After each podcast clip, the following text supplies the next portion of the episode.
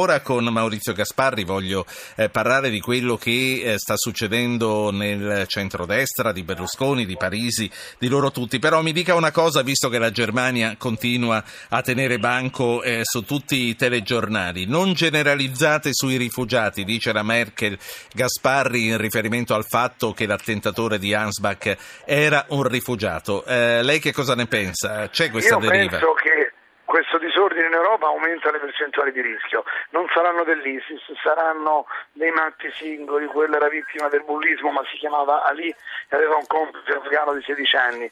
Quest'altro era un rifugiato eh, siriano. E non criminalizziamo tutti, però c'è una percentuale di rischio che cresce tra quelli organizzati dall'ISIS, le cellule tipo quella che hanno colpito a Parigi, insomma, quella di Salah per intenderci, e tutto questo stillicidio e anche di emulazioni e anche di emulazioni, perché questa ondata terroristica può anche suscitare eh, imitazioni. Mi dicevano, insomma, persone esperte, ma si è visto anche sui giornali, che poi l'ISIS potrebbe addirittura andare alla ricerca di persone un po' come dire, disturbate, se può essere usato questo termine, perché poi se tu vuoi creare panico e disordine, aizzare una persona instabile che ha delle sue frustrazioni è più semplice, eh, perché pure quello del camion era un altro che si era separato, eccetera, di Nizza, però poi era uno che veniva dalla Tunisia. Insomma, se andiamo a vedere questi fatti di questi ultimi giorni sono tutti collegati sì. a immigrati o di prima o di seconda generazione. Ma poi fatte queste considerazioni eh, come ci dobbiamo so muovere? Il,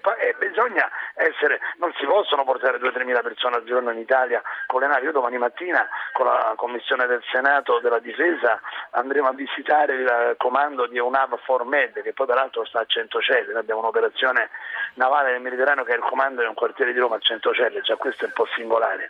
E ovviamente quelli sono militari che seguono gli ordini, ma voglio capire questi ordini folli dati dalla Nato, da Renzi, dall'Unione Europea, perché io capisco, dice si soccorrono i profughi, ma là parte gente che non è profuga dalla Libia e poi più sanno che ci sono navi che ricaricano, più gli scafisti alimentano le partenze, è un discorso assolutamente logico.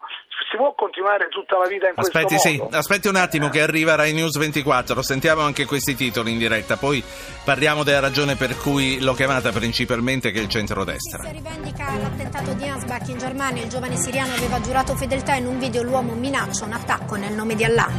Paura attentati dopo Londra e Ventimiglia, falso allarme bomba anche a Milano, Alfano, forse finalità allarmistiche. Sei mesi fa la scomparsa di Giulio Reggiani in Egitto, fiaccolata a Roma per chiedere la verità sull'omicidio del ricercatore friulano. Presidenziali USA al via la convention democratica a Filadelfia, bufera nel partito per lo scandalo email, Bloomberg si schiera con Hillary, anche Sanders l'appoggia. Verizon compra Yahoo per 4,8 miliardi, l'accordo punta a fondere due colossi della rete, parte la sfida Google e Facebook. 335 699 2949, dunque eh, Berlusconi di nuovo in pista. Venerdì scorso ad Arcore c'è stato il primo vertice di Forza Italia dopo l'impegnativo intervento al cuore di un mese fa e oggi i bene informati parlano di un incontro privato fra l'anziano leader e l'ex candidato del centro-destra a Milano Stefano Parisi. Eh, Gasparri, lei venerdì c'era ad Arcore. Venerdì c'ero, c'eravamo un po' tutti, era una quindicina di persone e Berlusconi ci ha confermato la sua attenzione nei confronti di Stefano Parisi, che del resto non da oggi è un protagonista della vita italiana, dirigente nelle pubbliche amministrazioni, fondatore di società importanti nel campo della banda larga e delle telecomunicazioni, direttore generale di Confindustria per diversi anni, che è un ruolo insomma, importantissimo nel nostro paese, city manager di Milano.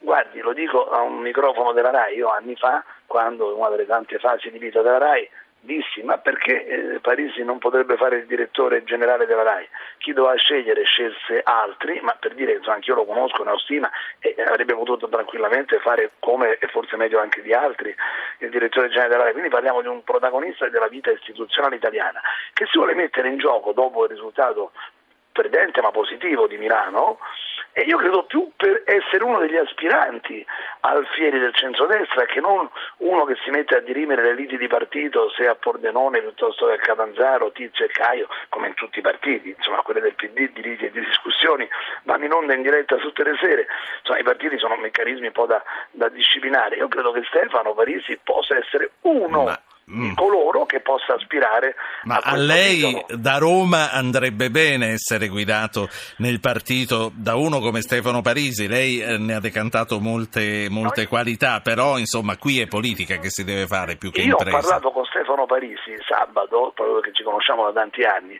e gli ho detto io vedo una tua possibile eh, non, azione per essere un punto di coagulo del centrodestra, dei moderati, ma anche Salvini lo vuole essere, anche Meloni lo vuole essere, anche in Forza Italia penso alla generazione dei quarantenni, la Gelmini, Carfagna, Toti, quindi come vedete le facce dei nomi non mi nascondo e del un dito. Poi uno di costoro, a meno che, come io mi auguro, l'Europa non dia ragione con i ricorsi a Berlusconi, che poi in un angolo del cervello coltiva, lei ha detto prima l'anziano leader, però insomma Napolitano fu eletto al Quirinale la prima volta che era più... Che aveva dieci anni di più, certo. No, insomma, la prima volta non erano, insomma, ce n'era un po' di meno, ma erano più di quelli che c'ha Berlusconi oggi, che la prima volta.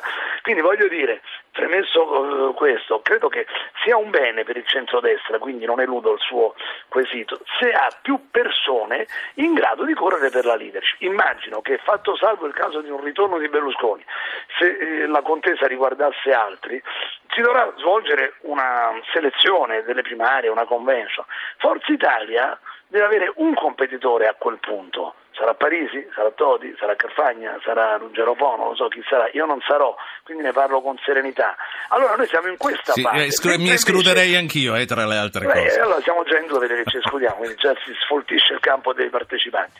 E quindi se invece Parisi dovesse dire o quelli del partito, partito nel quale non ha militato un giorno, del quale non è iscritto, del quale diciamo può conoscere poco, questo non sarebbe un uso virtuoso delle sue qualità, di questo abbiamo un po' parlato l'altro giorno, parlando bene Quindi... di, di, di, Parisi, ma io di queste cose ho parlato anche con Parisi perché a volte i retroscenisti vanno alla ricerca del retroscena, lo dico in scena perché reputo Parisi una risorsa in più, mentre il partito ha già una sua classe dirigente che può tranquillamente, d'intesa con Berlusconi, far risalire Forza Italia un po' più tonica dal 12-13 quindi, oggi gli viene accreditato al 16-18%. Quindi lei sarebbe di più per i Toti, le Carfagne e le Gelmini? No, guardi, io credo, ne ho parlato anche con Toti, noi dobbiamo essere per quello che alla fine abbia le eh, maggiori chance. Quindi io penso che il leader del centrodestra, fatto salvo insomma, il ritorno di Berlusconi tramite Cedu che gli dà ragione sulla scena, che va sempre detto, non solo per rispetto ma anche per realtà, io credo che noi tra questi dovremmo scegliere quello che ha più chance. Come si fa a saperlo? Beh, esistono riscontri, sondaggi, impatti. È chiaro che se Parisi dovesse dire non voglio la Lega, non voglio quelli, sbaglierebbe, perché anche lui a Milano è arrivato quasi al successo grazie a una squadra, grazie a Forza Italia che ha preso il 20%, certo. ma anche grazie alla Lega che ha preso non il 20 ma l'11% e a Fratelli d'Italia. Quindi non è che il 48% lui l'ha trovato sotto un sasso. Quindi non esistono uomini della provvidenza, esistono uomini Sentiamo, e donne. Sì. Eh, ecco, le voglio dire in conclusione che però rispetto a 15 giorni fa il centrodestra che era dato per morto, spento, oggi riacquista un po' di brio e anche un po' di dialettica e di competizione e risolleva le quotazioni secondo me. Sì, io vorrei sentire che cosa ne pensano gli ascoltatori, quindi ripeto che eh, per dire la vostra c'è il 335-699-2949. Vi richiamiamo subito. Senta, eh, lei l'ha citato due volte, prima ha detto Salvini, poi ha detto la Lega. Mi dica della bambola gonfiabile, se le è piaciuta oggi. No, la battuta era sbagliata, però vedo molti palloni gonfiati che trinciano giudizi con facilità. Salvini ha una sua cifra comunicativa e spesso, come dire, gli sfugge la frizione. Io pure qualche volta faccio polemiche veementi sui social e quindi è chiaro che Gianni Letta o, o Parisi hanno toni più paludati, però francamente, insomma, si può replicare. Io sono per la dialettica, quindi se uno gli risponde anche... Francamente diciamo, le istituzioni, eh, e lei è un alto rappresentante sì, delle sì, istituzioni, sì. merita un minimo di rispetto in più. Sì, sì, io devo dire, io po- politicamente non condivido niente di quello che dice la Boldini. Quando la Boldini si mette a fare il leader politico deve anche accettare la dialettica. Dopodiché l'espressione era un'espressione un po' greve, sbagliata, però ripeto, Salvini ha un suo eh, dire, approccio comunicativo, per cui voglio dire, insomma, francamente si può replicare eh, senza farne un caso di Stato. Mi dica ehm, come sta Berlusconi. Eh, voi, lei l'ha visto venerdì, è, è, passato solo un mese da un intervento che è stato eh, un intervento molto invasivo e i medici le avevano sconsigliato di riprendere a fare politica. Lui dopo, dopo un mese è già lì che al venerdì mangia con voi e a lunedì sera... Martedì cena, esatto. oggi lunedì, lunedì cena con Parisi. Ma guardi, l'ho trovato eh, considerato un intervento comunque insomma, invasivo e importante perché è un intervento in cui ti sospendono la circolazione sanguigna, circolazione extracorporea, insomma, benché oggi la medicina abbia fatto grandi progressi, non sono banalità. E poi gli anni che ci sono, perché insomma non ha ancora raggiunto gli 80 ma ci si sta avvicinando, l'ho trovato alla luce di queste premesse bene. Alcuni miei colleghi che avevano avuto la possibilità di vederlo nei giorni precedenti mi hanno detto che l'avevano già trovato molto meglio rispetto a dieci giorni prima, tra 15 giorni sarà ancora meglio e tra un mese eh, sarà più impante. Adesso i medici hanno detto che quel tipo di intervento, se riuscito, consente alla persona che lo ha subito di essere dopo in condizioni migliori, proprio perché risolve certo. il problema, come dire, eh, sanitario di salute che ha. E poi io conosco altra gente che ha fatto anche operazioni di quel tipo comunque lui la sta, la sta reggendo che, bene sì, che dosi di energia, il consiglio è questo. Adesso ha ripreso l'attività, però sta, a casa sua con l'assistenza necessaria. Però devo dire, l'impatto visivo, l'altro giorno un giornalista mi ha chiesto, ma camminava? Gli ho detto, ma che idea ti sei fatto? Dico, certo che camminava, non l'ho visto ballare, ma era assolutamente normale, ovviamente un po' sì. nel fondo dell'occhio si vede. Lo troveremo più pimpante. Allora, sì. eh, Enzo da Frosinone, poi cominciamo a salutarci e a cambiare argomento. Enzo, buonasera. Buonasera, eh, io mm, ho sentito tutta la vostra discussione voglio esprimere un parere, voglio fare un confronto semplice tra il PD, eh, che sarebbe la sinistra, e la destra. Il leader del PD ha circa 40 anni, il leader presunto della destra ce n'ha 80 e l'ultimo intervento che ha fatto in politica ha distrutto una coalizione a Roma che poteva vincere. E noi dobbiamo ancora stare ad aspettare tutti i programmi di Berlusconi e, no, e non sverniamo questo partito, non ringiovaniamo questo partito con figure nuove che eh, non saranno blasonate ma si devono fare le ossa, la destra non andrà mai più avanti come è andata tempo fa. Sì. Grazie Enzo, che cosa ne pensa Gasparri? Ma non capisco questo, adesso Berlusconi è stato anche un innovatore nell'ultimo governo che lui costituì nel 2008, persone poco più che trentenni, penso alla Carfagna, alla Gemmini, eh, Alfano stesso, la Meloni erano già ministri, quindi ha anche promosso la crescita di una classe dirigente che a volte ha risposto alle aspettative, a volte no. Lo stesso Berlusconi è ovviamente propenso a un ricambio nella guida, però non è solo un problema anagrafico, guardi, io vedo a volte Napolitano che come non condivido pressoché nulla di quello che dice, ma come esperienza e conoscenza della politica è molto più saggio eh, di, di, Renzi. Renzi è giovane ma poi sta già in regresso, Di Maio è ancora più giovane ma è il voto assoluto.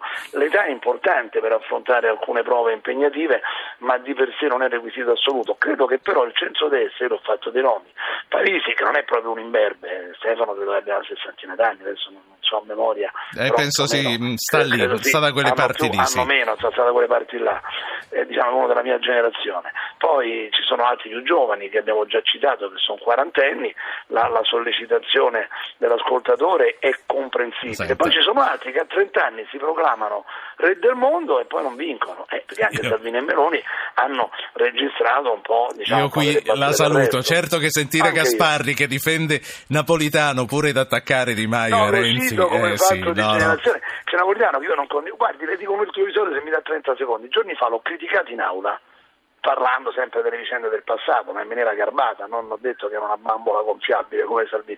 Napolitano che viene in Senato frequente è venuto sotto i banchi col dito puntato per polemizzare come potrebbe fare un collega qualunque, al che prima che lui salisse diciamo, nell'emiciclo per dirmi la sua opinione, ovviamente un vivace eh, alterco ma normale, sono sceso io per rispetto dalla mia postazione che sta un po' in alto nell'emiciclo e gli sono andato incontro a prendermi la sua giusta replica, l'ho ascoltato perché dire, anch'io non sono un ragazzino, quindi Napolitano è un combattivo. Ci salutiamo. Ci salutiamo, grazie, eh, ci sentiamo presto.